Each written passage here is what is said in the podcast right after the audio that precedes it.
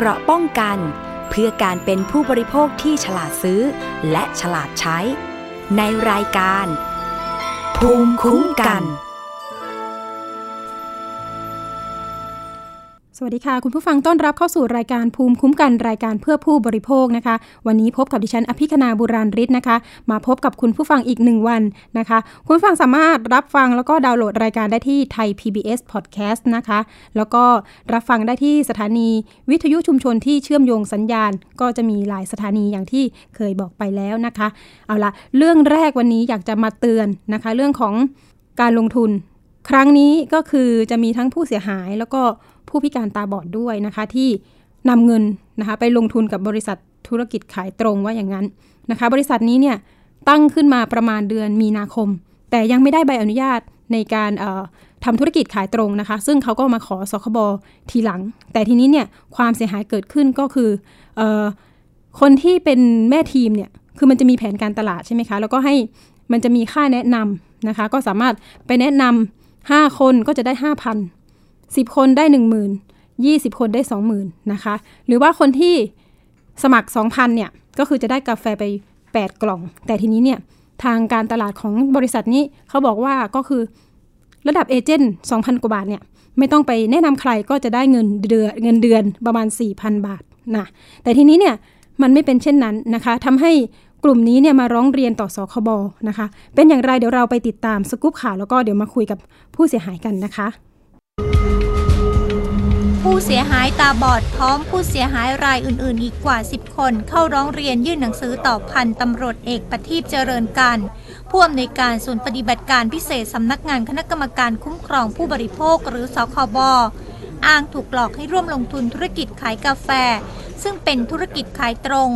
ผู้เสียหายเปิดเผยว่าถูกบริษัทขายกาแฟและอาหารเสริมหลอกให้ร่วมลงทุน ในลักษณะแชร์ลูกโซ่ โดยธุรกิจนี้เปิดให้ร่วมลงทุนตั้งแต่วันที่ 17 มีนาคมที่ผ่านมา โดยหนึ่งคนสามารถวางเงินลงทุนเริ่มต้นได้จำนวน 2,100 บาท และจะได้รับกาแฟ 8 กล่องรวมค่าจัดส่งอีก 100 บาท โดยหลังสมัครเป็นสมาชิกจะได้รับสิทธิ์หนึ่งรหัส เพื่อรอรับเงินปันผล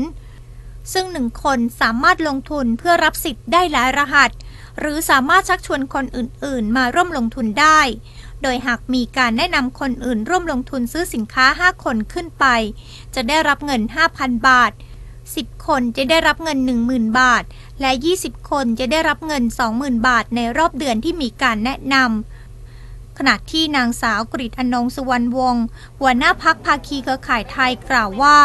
บริษัทแห่งนี้ดำเนินกิจการมาก่อนที่จะได้รับใบอนุญาตขายตรง และมีสมาชิกกว่า 40,000 คนทั่วประเทศ รวมมูลค่าการลงทุนกว่า 500 ล้านบาท แต่ที่ผ่านมาทางบริษัทอ้างขาดสภาพคล่อง นี่จึงทำให้ทางสมาชิกอยากให้หน่วยงานที่เกี่ยวข้อง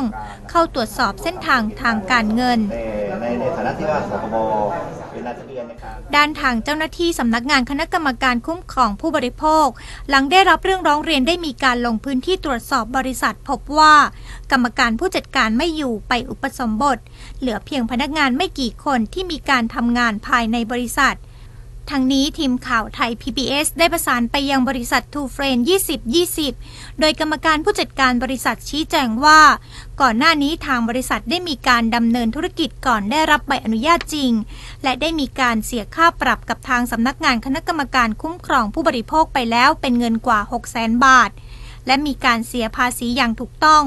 แต่ที่ผ่านมายอมรับว่าขาดสภาพคล่อง และในปลายเดือนนี้จะมีหุ้นส่วนรายใหม่มาร่วมลงทุนอีกประมาณ 10 ล้านบาท จึงอยากให้ทางสมาชิกเข้าใจ และรอการดำเนินการของบริษัท ทั้งนี้ทางบริษัทยืนยันว่าไม่ได้มีการเปิดบริษัทมาเพื่อหลอกให้ร่วมลงทุนแต่อย่างใด ผู้เสียหายนี่บอกว่ามีกว่า 45,000 คน แต่ทีนี้ผู้เสียหายก็บอกว่าประมาณ 50,000 คน ที่สมัครเป็นสมาชิกนะคะ แต่ทีนี้เนี่ยความเสียหายที่เกิดขึ้นนะคะ ถ้าเกิดว่าเราลองเอามาคูณกับตัวเลข 2,000 บาทที่มีการซื้อสินค้าไปเนี่ย มันก็คือหลักถ้านับ 45,000 กว่าคนนะคะ ก็ประมาณเกือบร้อยล้าน แล้วทีนี้เนี่ยทางทางบริษัทบอกว่าขาดสภาพคล่อง มันมีข้อสงสัยนะคะว่าทำไมถึงขาดสภาพคล่อง เนาะเพราะว่าเปิดมามีนาเมษาพฤษภา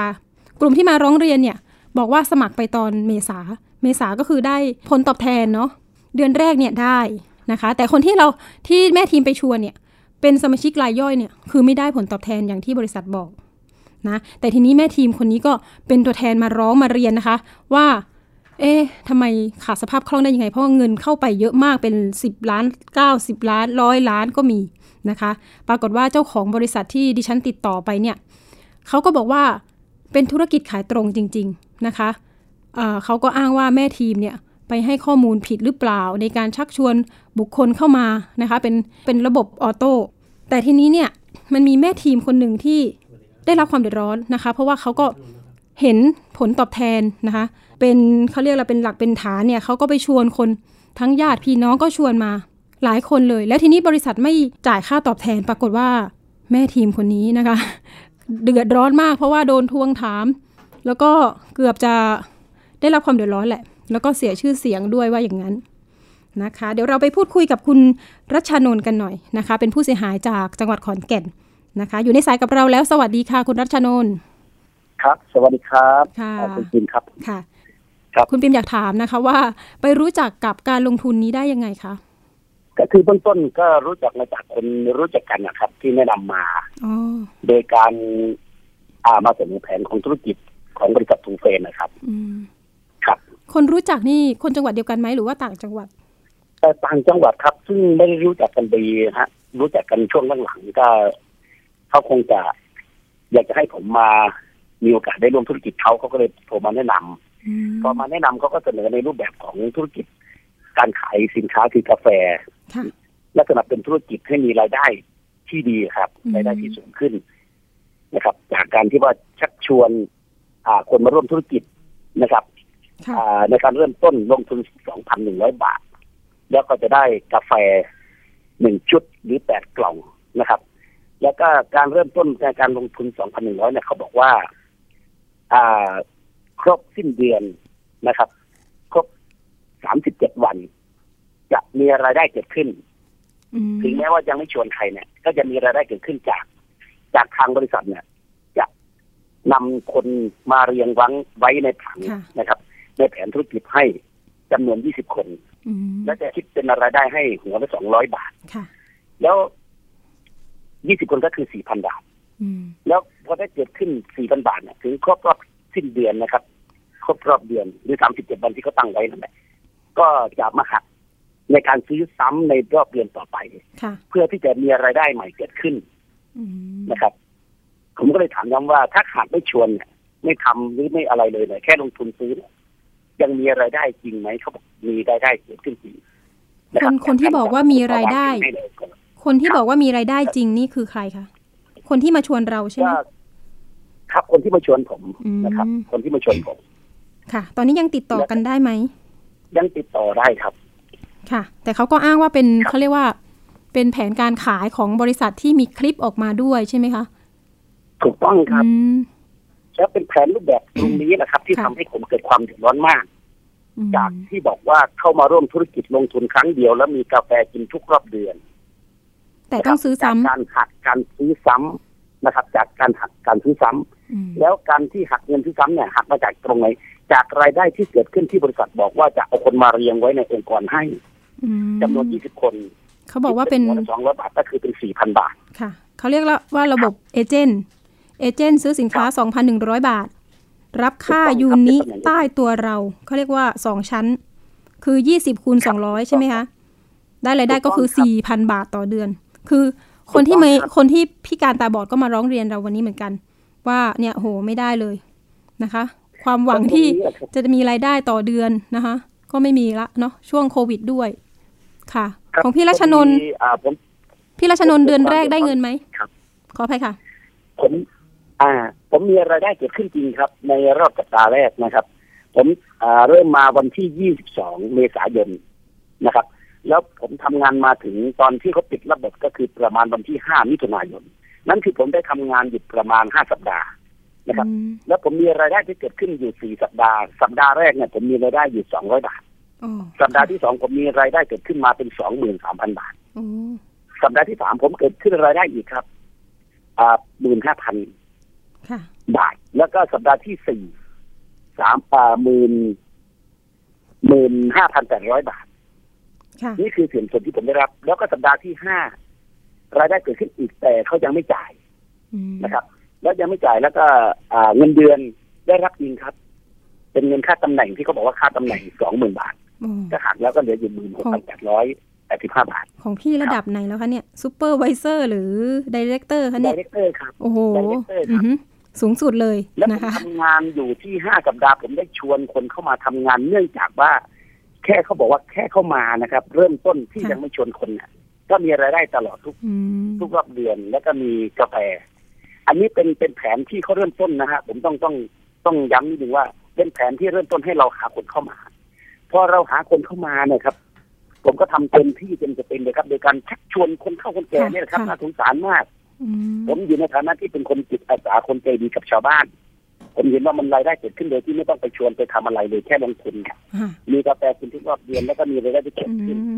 ตอนนี้มีรายได้หักที่เสียเนี่ยทุกค่ะรอบเดือนคือพันเจ็ดพี่รัชนนท์คะตอนนี้พี่แนะนำเนี่ย กี่คนคะที่เข้ามาซื้อเข้ามาลงทุนกับเป็นหลักผมมีช่วงนั้นผมแนะนำคนเข้ามาประมาณสี่ร้อยคนครับโอ้โหขยันประมากมาณนะสี่ร้อยถึงห้าร้อยคนค่ะนะค่ะ แล้วคนที่ยังไม่คนที่อยู่ตำแหน่งเอเจนต์เนี่ย ส่วนใหญ่ก็คือเป็นตาสีตาสาคนเท่าคนแก่ซึ่งผมมองเห็นว่าอืมถ้าบริษัทจ่ายได้จริงอยากจะให้เขามีรายได้ ในรอบเดือนจากรายได้ที่เขามีค่ะจากรัฐบาลได้เดือนละหกร้อยเจ็ดร้อยนะผมก็อยากให้คนแถวบ้านผมเนี่ยแหละครับค่ะมีรายได้เพิ่มอืมปรากฏว่าผมเอาคนเข้ามาเต็มที่หมดแล้วเนี่ยบอกระบบมีปัญหา จ่ายค่าคอมไม่ได้ค่าโบนัสไม่ได้ ต่างๆนานาพอจ่ายไม่ได้ผมก็เดือดร้อนดีครับเพราะว่าเขามาล้อมบ้านผมอ๋อถึงเขาขั้นหานั้นว่าเลผยมเนี่ยไปโกงไปโกงเขาไปต้มตุ๋นเขาค่ะผมก็ไม่รู้จะแสดงออกแบบไหนนะครับ ผมก็ร้องเรียนมาทางอัพไลน์หรือผู้แนะนำผมค่ะ แล้วก็มาคุยกับทางเป็นดีเหมือนกันอืมว่ามันเกิดเหตุการณ์แบบนี้จะรับผิดชอบยังไงค่ะในที่สุดมาเปลี่ยนแผนใหม่ครับ เปลี่ยนแผนใหม่เพราะเปลี่ยนแผนใหม่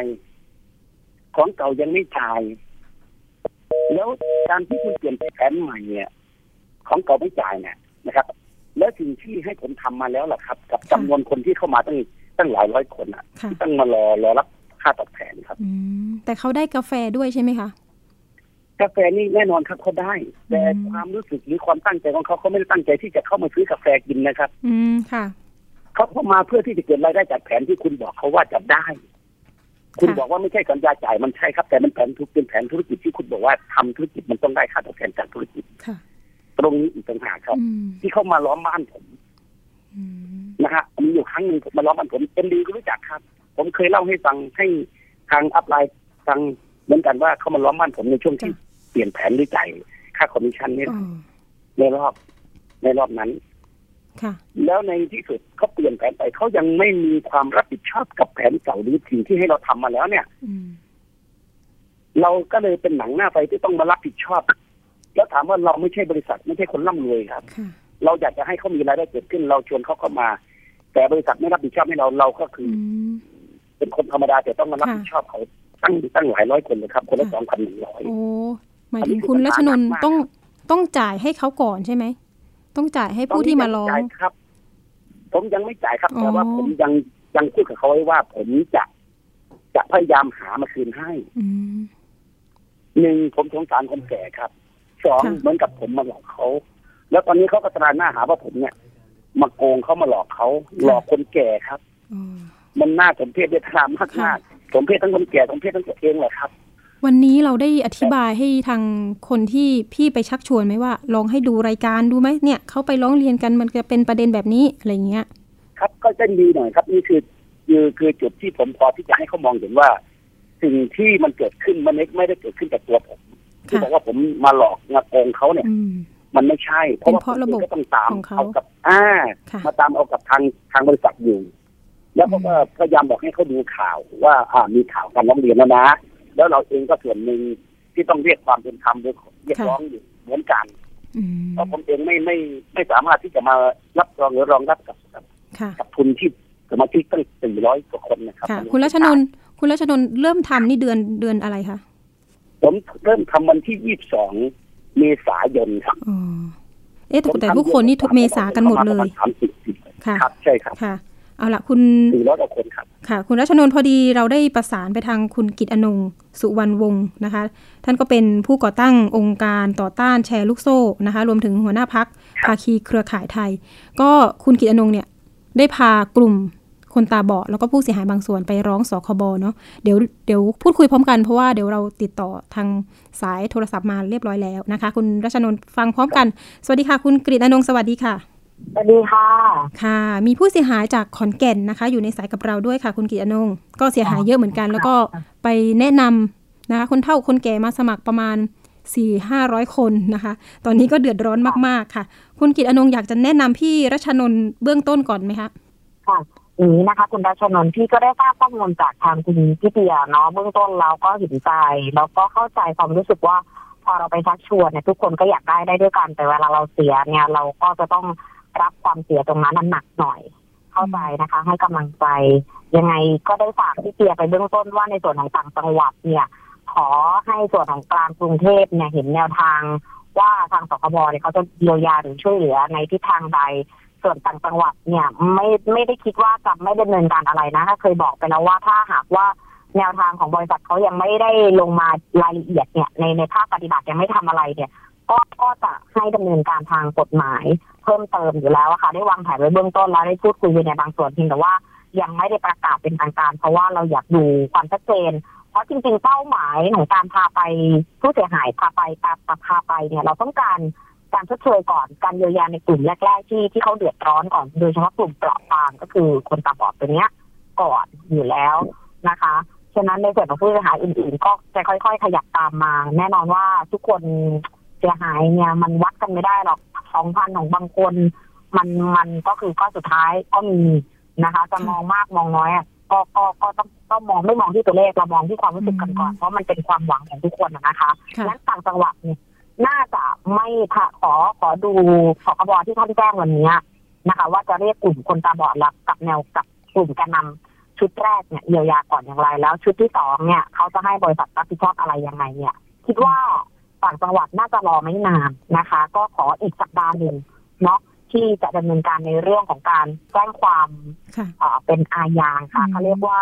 การช่อโกงวงเล็บเลยค่ะ ประชาชนอืมซึ่งยอมความไม่ค่ะได้เนี่ยค่ะตัวเนี้ย ก็จะทำให้กลุ่มแกนนำเนี่ยได้ได้รู้สึกว่าได้ทำอะไรบ้างนะคะ แล้วก็ทำให้ผู้เสียหายเนี่ยได้มีทางออกเพิ่มขึ้นตรงเนี้ยค่ะ อย่างคุณรัชนนท์เนี่ยน่าจะไปแจ้งความไว้เป็นหลักฐานไว้ก่อนไหมคะเอ่อจริงๆแล้วเนี่ยเขาควรจะแจ้งความค่ะเพียงแต่ว่าเนื่องจากว่าส่วนกลางนะคะ ส่วนกลางที่ทางกลุ่มแกนนำพาไปเนี่ย เราเห็นว่าเจ้าภาพหลักคือตัวสคบอืมหากว่าเราเนี่ยยังไม่ทำอะไรกับสคบเลยเนี่ยเวลาเราไปแจ้งความสถานีตำรวจเนี่ยตำรวจอะก็จะถามว่าเขามีสคบอะไปแจ้งความสคบหรือยัง ซึ่งจริงสคบเนี่ยมีทุกจังหวัดอยู่แล้วแต่ส่วนกลางหลักก็คือกรุงเทพเนี่ยเราก็จะต้องดำเนินเขาเรียกว่าบันไดทีละขั้นนะคะนั้น ตรงเนี้ย พอเราเห็นความผิดในส่วนของบริษัทที่จะต้องรับก่อนว่าดำเนินการก่อนได้รับอนุญาต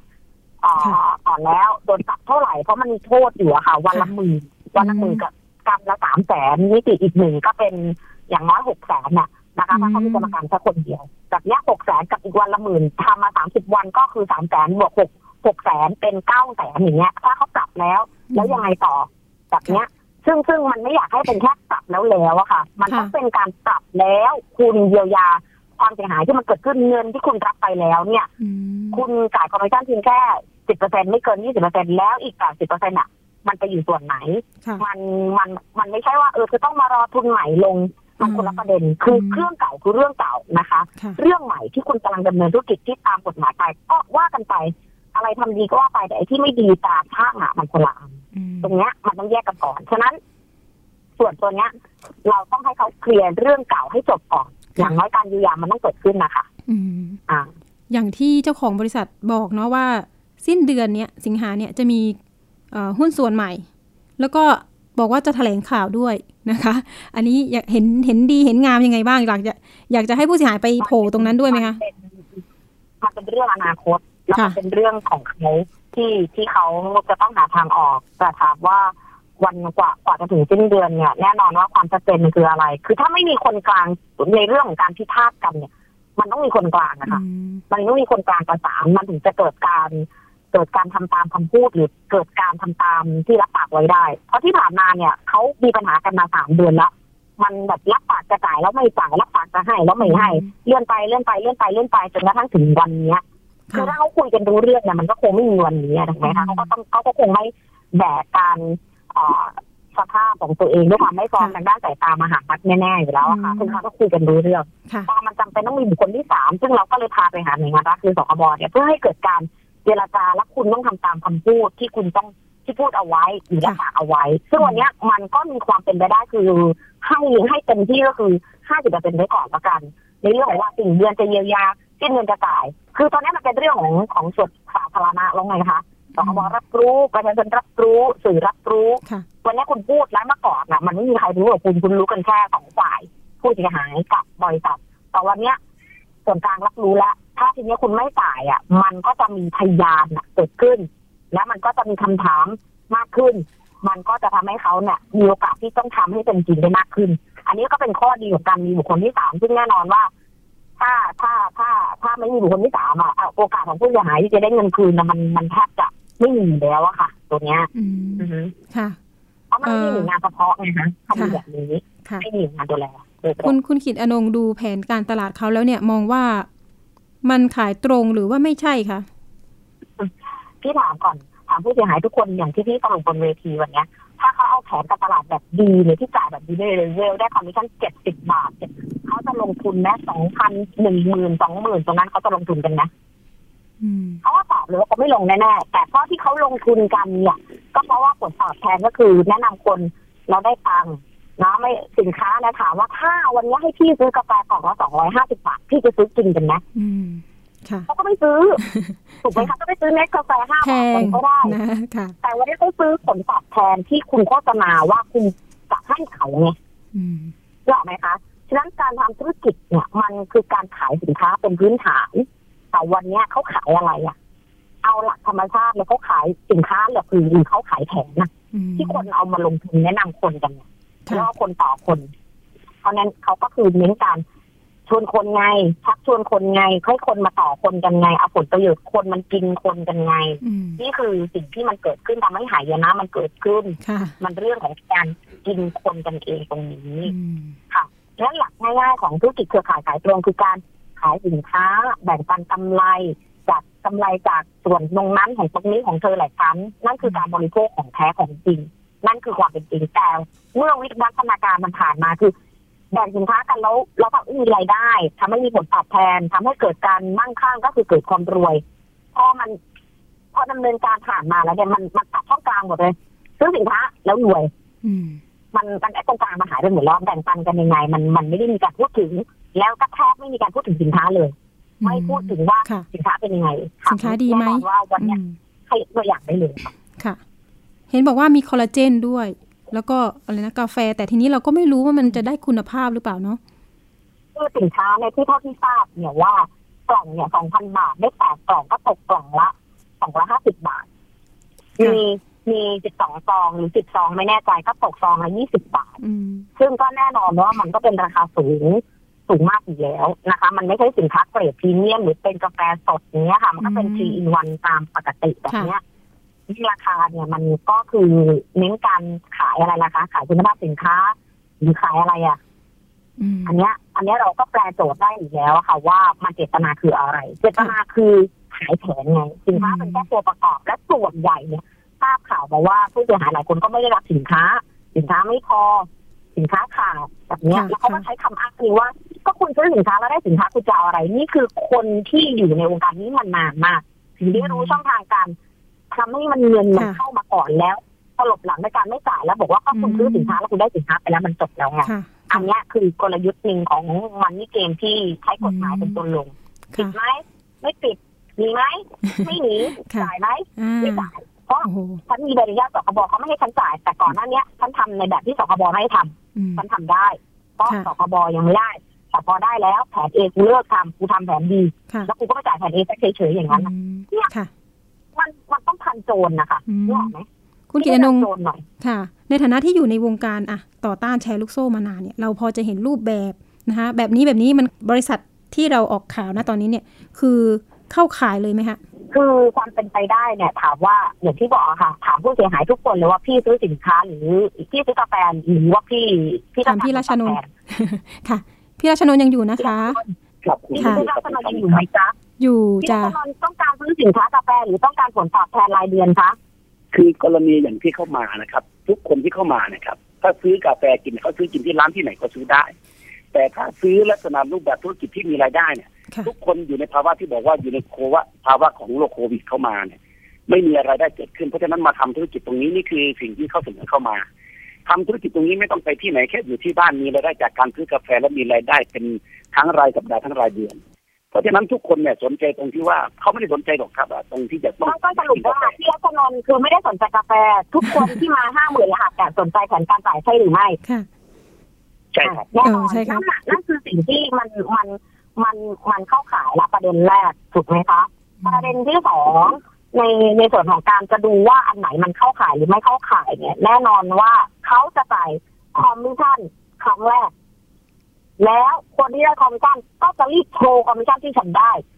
ไปบอกต่อว่าฉันได้ ก็จะไปชวนคนใกล้ชิดคนสนิทคนใกล้ตัว มีเพื่อนบอกเพื่อนมีญาติบอกญาติให้มาลงมาลงมาลงมาลงมาลง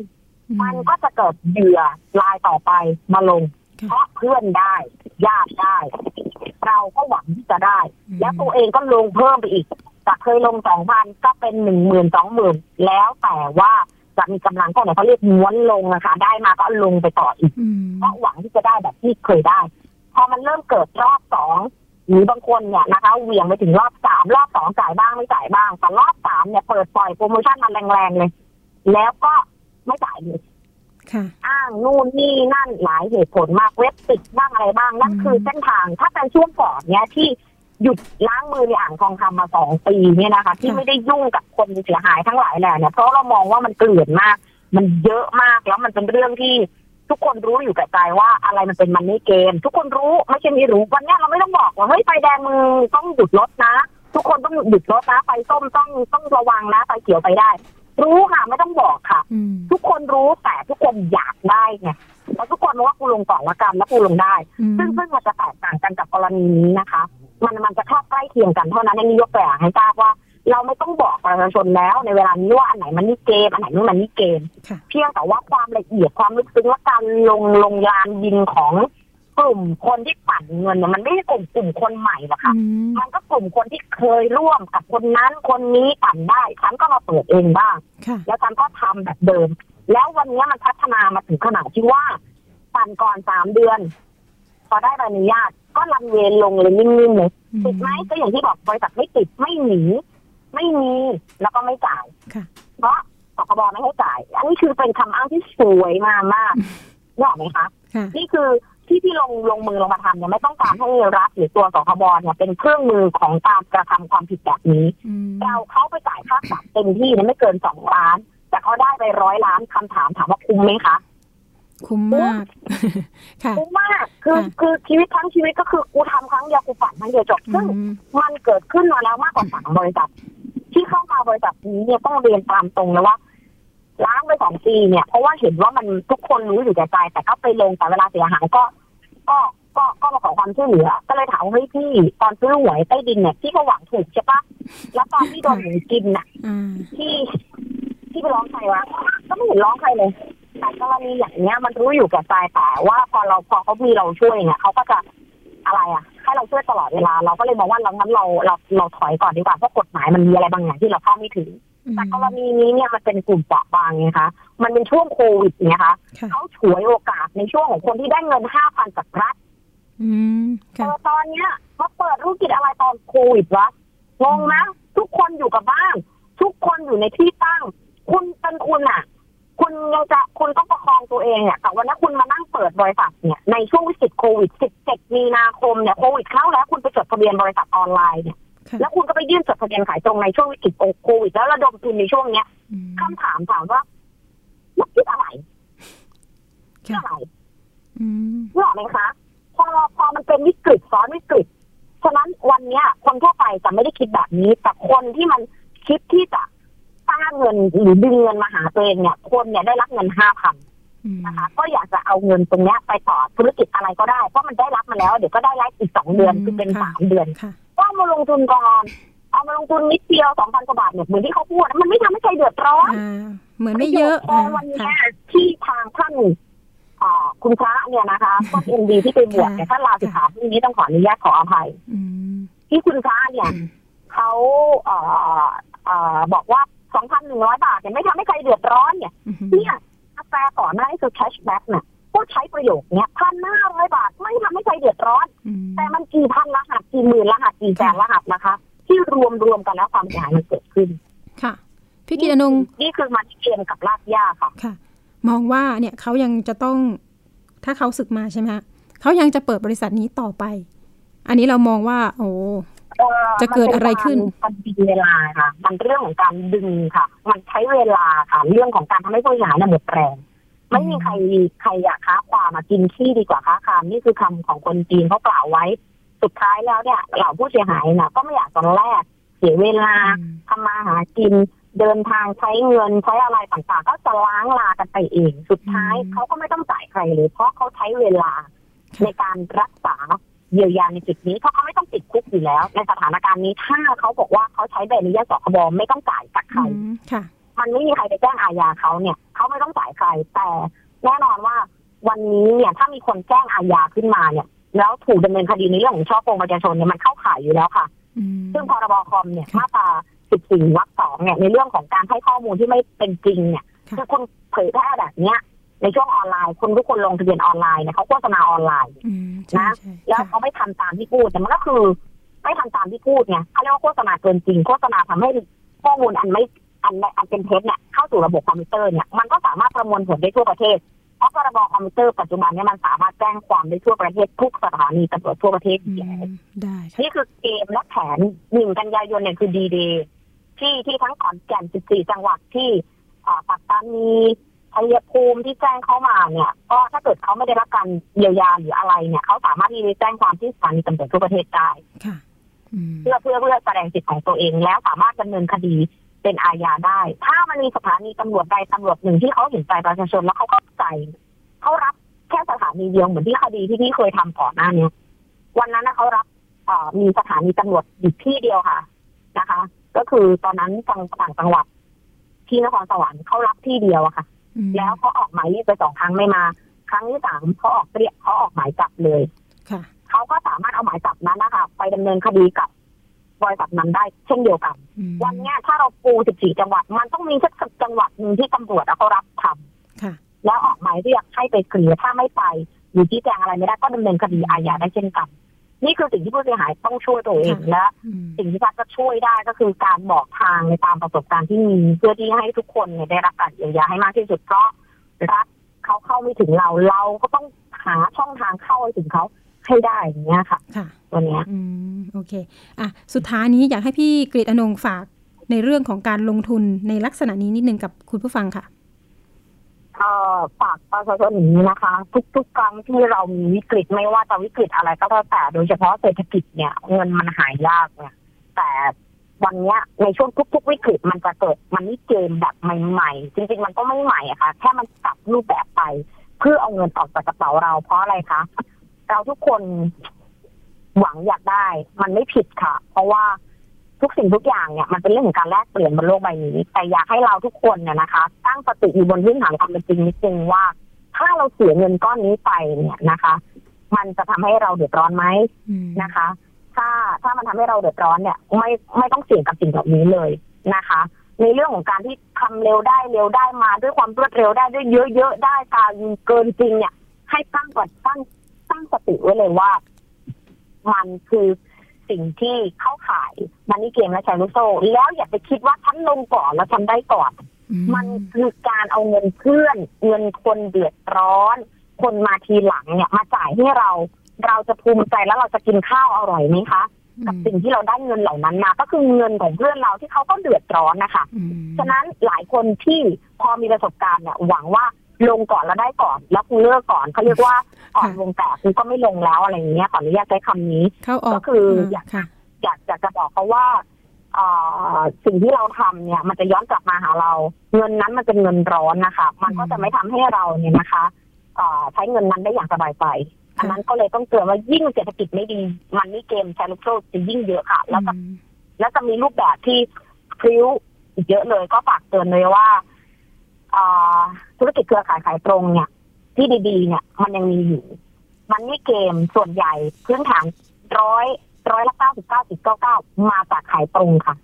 อืมฉะนั้นฝากดูดีๆ ฝากพิจารณาให้ท่วนถี่ เน้นว่าวันนี้เราซื้อสินค้า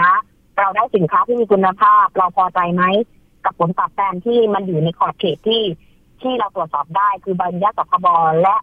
บริษัทที่เขาพอที่จะมีชื่อเสียงแล้วก็อ่าดำเนินการค่อนค่อนข้างที่จะเปิดเผย แล้วก็ไม่วุ่นวากมากมายนะแต่ตรงเนี้ยค่ะฝากเอาไว้นะคะ ก็เป็นกำลังใจกับผู้เสียหายหลายๆคนที่ต้องขออภัยที่ไม่ได้ไม่ได้ลงไปเยียวยาเพราะมันมีก่อนหน้าเนี้ยเสียหายเป็นหมื่นหมื่นล้านเลยอะค่ะอืมที่ที่มันมันมีอะไรบางอย่างที่ที่ไม่สามารถพอดีที่เพิ่งมาอยู่ในจุดนี้เพิ่มอ่าลงมาช่วยใหม่อีกครั้งหนึ่งก็อืมค่ะอยากให้ตักเตือนว่าเอ่อมันยังมีความเสียหายแบบเนี้ย ที่มันยังไม่แสดงตัว โดยเฉพาะเว็บต่างประเทศ โดยเฉพาะค่ะการใช้อ่าธุรกิจดิจิตอลที่ในเรื่องของการระดมทุนหลอกเงินเหรียญคอยเนี่ยยังระบาดก็ยังมีอยู่ระบาดอีกมากเลยค่ะค่ะ ตรงเนี้ยได้ได้อะขอเสียงคุณพี่รัชนนท์หน่อย ตอนนี้เนี่ยก็ต้องสู้ก่อนเนาะแล้วก็เดี๋ยวยังไงเนี่ย อาจจะต้องแจ้งความไว้เป็นหลักฐานนิดนึงกันยาค่ะที่รัฐบาค่ะลดีเดย์หนึ่งกันยาค่ะดีเดย์หนึ่งกันยานะคะก็เดี๋ยวเราตามเรื่องนี้อีกครั้งค่ะ เนาะวันนี้ก็ขอบคุณมากครับสำหรับเอ่อท่านที่ใจดีที่ลงมาดูแลกับผู้ที่เสียโอกาสและขาดโอกาสนะครับ โดยเฉพาะผมเองเนี่ยก็เดือดร้อนมาก ในฐานะที่ชวนคนเข้ามา แล้วไม่ได้รับอย่างที่เป็นที่ที่ที่ตามแผนของบริษัทค่ะอะทั้งเดี๋ยวเรามาจำนวนสามสี่ร้อยคนไม่ได้เลยครับ ได้ได้แต่ได้ผไม่มเป็นถามไรว่าผมได้เนี่ยผมดีใจไหมผมไม่ได้ดีใจเลยครับ เพราะว่าอืมคนที่เดินตามมาอีกไม่ใช่น้อยที่เขาไม่ได้สักบาทเลยค่ะพอถึงรอบที่เขาจะได้ปรากฏว่าบอกปิดระบบ อืมพอปิดระบบบอกว่าจะมาจ่ายให้จะจ่ายเป็นแบบไหนครับ แบบอีแคทถามว่าอีแคทคนเฒ่าคนแก่ภาษีภาษาเนี่ยเขารู้เรื่องไหมครับเขาไม่รู้เรื่องเลยอีแคทคืออะไรอืมแล้วทุกวันนี้เขายังไม่รู้เรื่องเออทุกอย่าง เพราะฉะนั้นเราคือเป็นผู้รับหน้าที่เพราะฉะนั้นผมเนี่ยหนักมากยังไงก็ขอฝากทางอ่าท่านกิจอนงน้องเนี่ยนะครับค่ะที่ที่มาดูแลตรงนี้ขอบคุณมากๆครับผมได้ขอฝากค่ะด้วยนะครับ เอาละครับเดี๋ยว วันนี้ขอบคุณทั้งสองท่านเลยนะคะ ที่มาเตือนภัยกันด้วย แล้วก็จะได้มี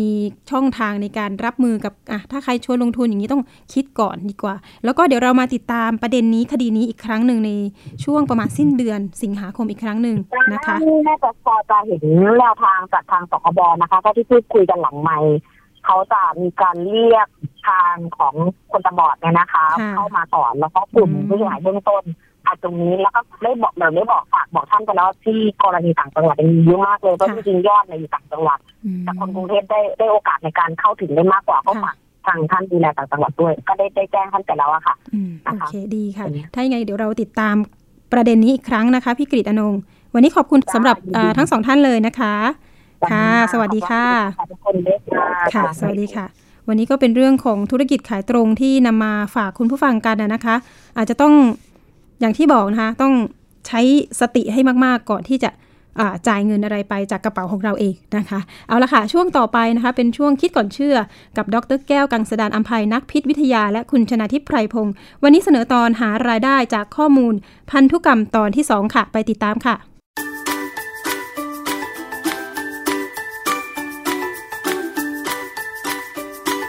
ช่วงคิดก่อนเชื่อ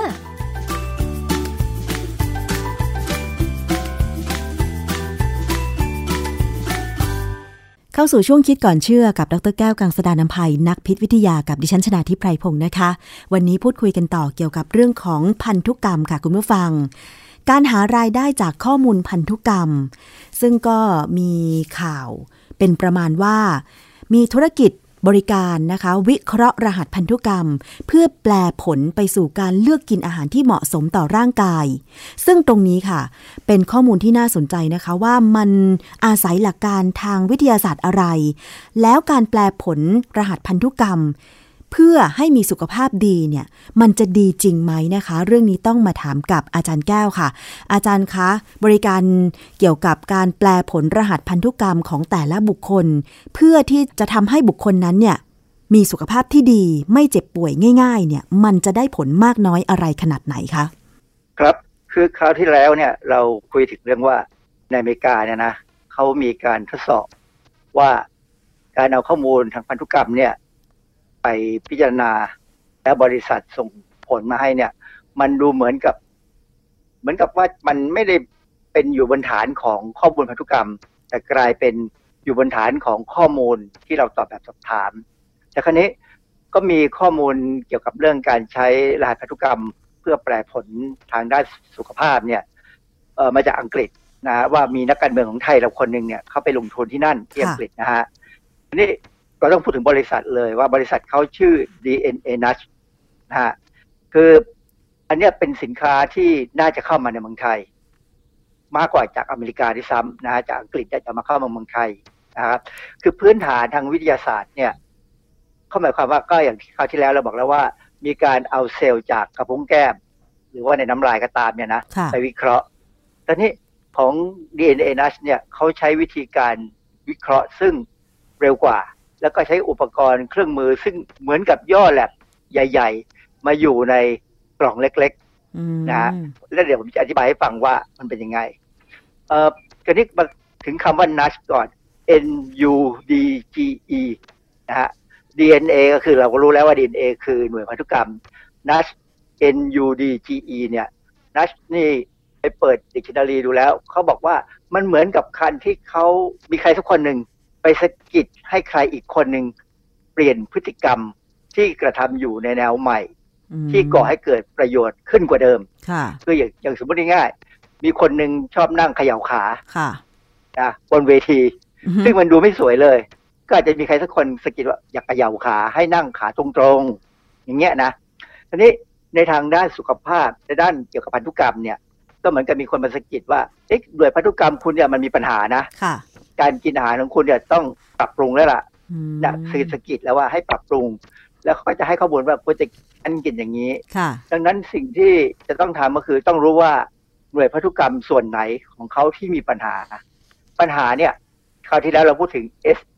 หรือ SNP single nucleotide polymorphism SNP นะฮะไอ้ SNP เนี่ยเป็นคำที่จะเข้ามาในชีวิตของเราแน่ ๆ ในอนาคตนะครับ เพราะฉะนั้นการบริการเนี่ยของ DNA NUSH เนี่ย เขาก็จะให้เราใช้คอตตอนบัดเนี่ยกวาดกระพุ้งแก้มค่ะแล้วก็ใส่ลงไปในภาชนะที่เรียกว่า DNA cartridge ซึ่งมันก็คือภาชนะเก็บ DNA ของเรานั่นแหละนะฮะจากนั้นอันนี้เป็นการวิเคราะห์ในบูธการแสดงสินค้าเลยก็ได้ ไม่ต้องกลับส่งกลับไปแลบเลยนะฮะเพราะฉะนั้นลูกค้าเนี่ยกวาดคอหน้าบูธแล้วก็ใส่ DNA cartridge แล้วเขาก็จะเอาใส่เข้าไปใน nudge box นะก็เป็นกล่อง กล่องนี่เหมือนกับแลบใหญ่ๆแลบหนึ่งมาย่อลงมานะฮะค่ะแล้วมันก็จะมีการวิเคราะห์เลยเอ่อเริ่มจากการปล่อยน้ำยาจากเข้าจากน้ำจากกล่องเนี่ย เข้าไปสู่ใน DNA cartridge นะซึ่งผมไปดูไปดูไอ้การจดลิขสิทธิ์ของเขาของ DNA cartridge เนี่ยหรือว่า Dust Box ด้วยซ้ำเนี่ยเขาจดลิขสิทธิ์ที่อเมริกาค่ะเข้าไปดูรายละเอียดได้หมดเลยว่า มันมีลักษณะโอ้โหซับซ้อนมากนะฮะมีทางเข้าออกน้ำยา แต่เป็นเล็กๆเป็นลักษณะที่เราเรียกว่าไมโครเลยนะฮะไมโครก็คือเล็กมากๆ พอน้ำยาเข้าไปแล้วเนี่ย มันก็จะไปสกัด DNA ออกมาจากเซลล์กระพุ้งแก้มนะฮะแล้วพอสกัดได้ก็จะส่งต่อไปยังอีกส่วนหนึ่งของนัชบอกเพื่อวิเคราะห์รหัสพันธุกรรมของลูกค้าตรงนั้นเลยค่ะ ในใน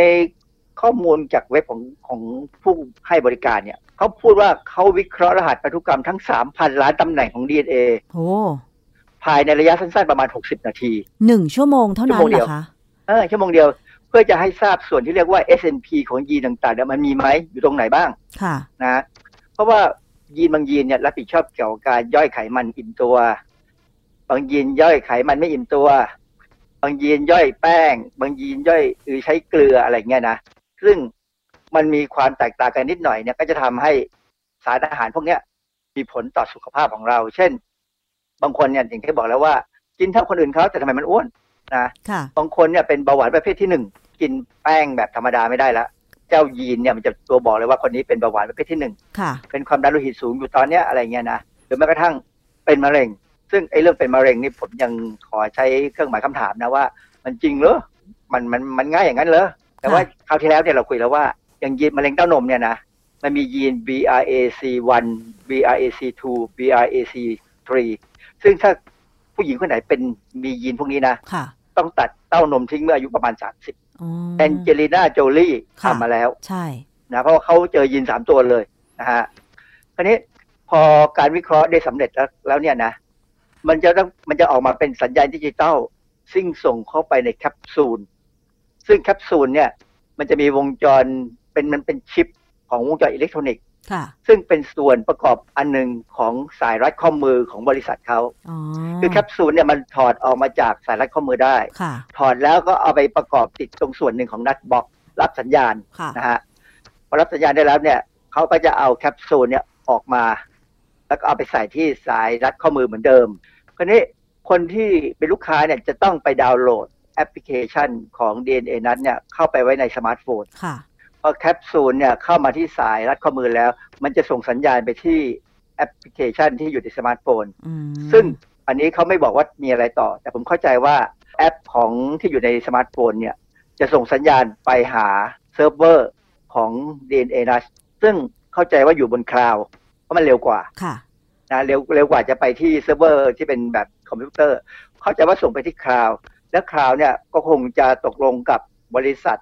สินค้าที่ไปใช้เนี่ยนะเขาจะมีข้อมูลส่งกลับมาที่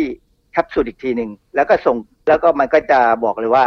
อะไรเป็นอะไรถ้าเอาแคปซูลนี้ไปใช้อย่างที่เขาแนะนำนะค่ะ พอได้ข้อมูลจากการถอดรหัสแล้วก็ส่งไปที่แอปพลิเคชันที่ลูกค้าดาวน์โหลดไว้ในมือถือแล้วเนี่ย หลังจากนั้นเนี่ยเขาจะมีการแนะนำวิธีการเลือกกินอาหารแก่ลูกค้ายังไง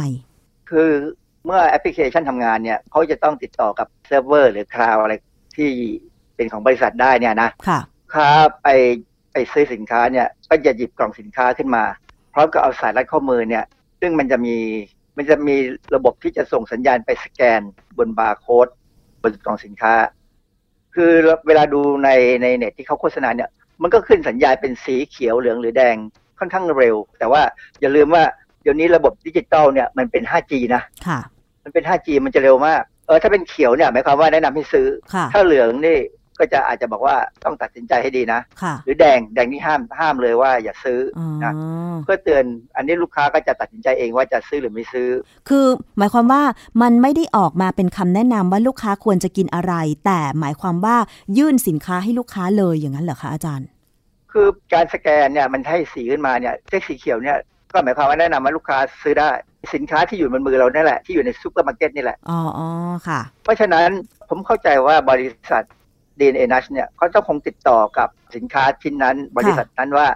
ถ้าเป็นบาร์โค้ดอันเนี้ยคงจะต้องมีข้อมูลโภชนาการอยู่อ๋อให้เขาสามารถจะเอามาแนะนำลูกค้าได้ว่าควรจะกินหรือไม่ควรจะกิน เพราะว่าอะไร เพราะว่าถ้าขึ้นเป็นสีแดงนะค่ะที่ไม่แนะนำให้ซื้อกินเนี่ยนะ ลูกค้าคงต้องไปเปิดแอปพลิเคชันดูในสมาร์ทโฟนเลยว่า เหตุผลอะไรถึงที่ไม่ควรกินที่ควรจะซื้อกินอ๋อเออ ซึ่ง เช่นไขมันสูงไปเกลือสูงไป เช่นถ้าคนเป็นความดันโลหิตสูงเนี่ย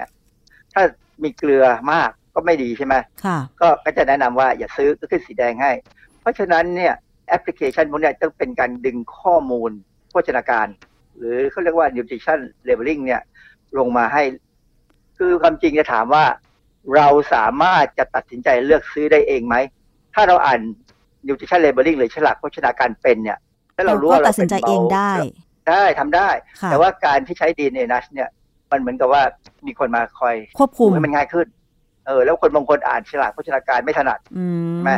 เพราะหลักการมันก็คือการใช้สมาร์ทโฟนให้เป็นประโยชน์ โดยใช้แอปพลิเคชันช่วยค่ะพร้อมกับมีการวิเคราะห์ข้อมูล DNA เราเข้าไปอยู่ในระบบค่ะนะฮะคือของ DNA n a s เนี่ยเขาบอกว่าของเขาดีกว่าคนอื่นนิดหนึ่งตรงที่ว่า เวลาข้อมูลเกี่ยวกับ DNA ของเราเนี่ยเข้าไปอยู่ในไอ้แคปซูลที่จะมาติดสมาร์ทโฟนแล้วเนี่ยพอเราเอามันส่งไปที่แอปพลิเคชันแล้วเนี่ยมันจะเก็บในแอปพลิเคชันไว้ค่ะส่วนข้อมูลที่อยู่ในแคปซูลจะถูกทำลายไป อ๋อ ก็คือจะไม่ละลาบละล้วงข้อมูลของลูกค้าว่าอย่างนั้นใช่ไหมคะ คืออะส่งต่อมันเป็นการถอดรหัสให้ลูกค้าไปเก็บที่ตัวลูกค้าเลยใช่ไหมคะ ใช่ครับความจริงไอ้แคปซูลมันก็อยู่ที่เราแต่ว่ามันก็มีการติดต่อกับไอ้บล็อกกับอะไรได้อยู่เหมือนกันนะนะ ค่ะ ก็แสดงว่าอาจารย์การที่เขาสามารถให้ลูกค้าเอาสายรัดข้อมือไปสแกน QR code เวลาจะซื้อสินค้า เขาก็ต้องมีโครงข่ายกับบริษัทสินค้ามากมายเป็น Data ของเขาเลยใช่ไหมคะอาจารย์ เขาไม่ได้พูดชัดอย่างนั้นนะแต่ผมก็เข้าใจเองว่าเขาคงติดต่อกับสินค้าอาหารต่างค่ะๆนะที่เพราะว่าแต่แต่มันก็เป็นทั้งข้อดีกับข้อเสียของสินค้านะเพราะว่าเขาก็อาจจะบอกว่าอย่าซื้ออือฮะอะไรอย่างเงี้ยนะค่ะซึ่ง มันมันคงต้องมีอะไรบางอย่างที่เรายังไม่รู้เพราะค่ะเขาคงไม่บอกเรา มันเป็นความลับทางการค้าของเขาอะนะค่ะกำลังคิดว่าถ้าเกิดสินค้านั้นเป็นสินค้าที่ไม่ดีกับสุขภาพ เช่น มันมากๆหรือหวานมากๆอย่างเงี้ย สินค้านั้นจะยอมให้ข้อมูลว่าไม่ควรซื้อเหรอคะอาจารย์ สินค้านั้นไม่ได้ให้ข้อมูล สินค้านั้นมีแค่ฉลากโภชนาการ แล้วแอปพลิเคชันเนี่ยจะเป็นตัวแปลผลให้ว่าควรจะซื้อหรือไม่ซื้ออืมโดยส่งและส่งสัญญาณกลับมาที่ สายรัดข้อมือให้เห็นไฟนั่นแหละค่ะ เพราะฉะนั้นอันนี้มันตัดตัดอันหนึ่งไปจากคราวที่แล้วที่เราพูดถึงว่าเวลาเราส่ง DNA ไปบริษัทเนี่ยเราต้องกรอกแบบฟอร์ม อันนี้ไม่ไม่ต้องกรอกแบบฟอร์ม มันคือเขาไม่ได้สนใจตอนนี้เขาสนใจจะดูบน DNA จริง ๆ ซึ่งผมว่าอันนี้มันก็ดีกว่าของที่ข้อมูลที่บริษัทอเมริกาทำอยู่นะค่ะแต่ถามว่าบริษัทที่อเมริกาทำลักษณะของ DNA นัชไหมมีครับ น่าจะต้องมีแน่ๆนะฮะเพราะว่าคนที่รู้ทางด้านไบโอเทคเนี่ยหรือว่าไอ้เทคโนโลยีชีวภาพเนี่ย เขาทันกันอยู่ค่ะในประเทศใหญ่ๆเนี่ยนะเขาทันกันอยู่ มันมีข้อมูลเพิ่มเติมไหมคะว่าจากการใช้บริการของ DNA Nudge แล้วลูกค้ารู้สึกพึงพอใจไหมอะคะเอออันนี้เพิ่งเป็นการเริ่มต้นนะในอังกฤษเนี่ยเพิ่งเป็นการเริ่มต้น ยังไม่ค่อยมีการประเมินกันทักเท่าไหร่นะค่ะเพราะว่าผมดูที่มีเรามีมีคนไทยคนหนึ่งซึ่งเขาทำงานอยู่กับทีวีช่องหนึ่งเนี่ยนะ เขาก็ทำงานเกี่ยวกับเรื่องเทคเทคโนโลยีเนี่ยแล้วเขาก็ไปดูที่บูธแสดงสินค้าเนี่ยแล้วเขาก็ลองทำดูให้ดูเลยว่าเป็นยังไง ซึ่งผมก็ว่ามันก็ดีอะนะค่ะแต่ว่าสิ่งหนึ่งที่เป็นข้อสังเกตคือ อันที่หนึ่งเลย ลูกค้าต้องเป็นคนมีความเชื่อมั่นต่อศักยภาพของบริษัทเนี่ยว่าสินค้าเขาเนี่ยทำได้จริง เพราะมันเป็นเรื่องอิเล็กทรอนิกส์นะฮะอ่าฮะมันแต่มันมันคงไม่น่ามั่วเหมือนไอ้พวกไม้ล้างป่าช้าที่เอามาตรวจระเบิดอะนะค่ะ อาจารย์แล้วจะมั่นใจได้แค่ไหนว่ารหัสพันธุกรรมของเรามันจะไม่รั่วไหลไปสู่คนอื่น เพราะมันทำลายไปเลยจากจากแคปซูลอือฮึแล้วมันจะอยู่ในแอปของเราอย่างเดียว เพราะฉะนั้นถ้าสมาร์ทโฟนเราไม่ถูกล้วงข้อมูลนะอือฮึไม่ถูกไอ้ไวรัสมากินนะมันก็ไม่น่าจะหลุดอือฮึนะมันคงมีวิธีการเก็บเอาอย่างดีนะฮะค่ะคือการใช้สินค้าตัวเนี้ยอันที่หนึ่งต้องมีสตังค์แน่ๆอันที่สองใช่ต้องสนใจและบังคับใจตัวเองได้ว่า ถ้าเขาแนะนำยังไงต้องทำตามนั้นเขาจะนัดยังไง ถ้าเราไม่เชื่อเราไม่ทำตามมันก็เปล่าประโยชน์ ที่ผ่านมาเนี่ยลูกค้าที่ใช้บริการเนี่ยนะคะเขาได้มีการรีเช็คกับแพทย์อีกครั้งหนึ่งไหมคะว่าการถอดรหัสพันธุกรรมนั้นเนี่ยมันตรงกับข้อมูลที่แพทย์ได้ตรวจร่างกายเขานะคะ อาจารย์เออข้อมูลบนอินเทอร์เน็ตยังไม่มีการพูดถึงเรื่องแบบนี้เลย แต่จริงๆเนี่ยเป็นเรื่องที่ดีนะค่ะที่ว่าถ้ามีคำแนะนำมาแล้วเนี่ยต้องไปคุยกับหมอเลยอือฮึคือไม่ควรจะเชื่อสายรัดข้อมือ เพราะว่าสายรัดข้อมือไม่มีชีวิตจิตใจค่ะแล้วมันก็คิดได้เองไม่มากหรอกแต่ถ้าหมอเนี่ยถ้าเป็นหมอที่รู้ดีเนี่ย เขาจะแนะนำเลยว่าควรจะเป็นยังไงค่ะ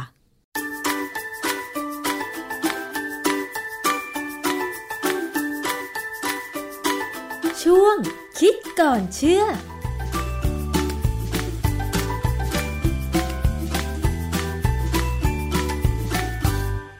ค่ะสำหรับวันนี้นะคะ เนื้อหาสาระที่นำมาฝากก็มีหลากหลายนะคะ วันนี้หมดเวลาแล้วค่ะกับอภิคณาบุราริศนะคะ พบกันใหม่สัปดาห์หน้า วันนี้สวัสดีค่ะ ติดตามรายการได้ที่ www.thaipbspodcast.com แอปพลิเคชัน Thai PBS Podcast หรือฟังผ่านแอปพลิเคชัน Podcast ของ iOS Google Podcast Android Podbean SoundCloud และ Spotify ติดตามความเคลื่อนไหวของรายการและแสดงความคิดเห็น โดยกดถูกใจที่ facebook.com/thaipbspodcast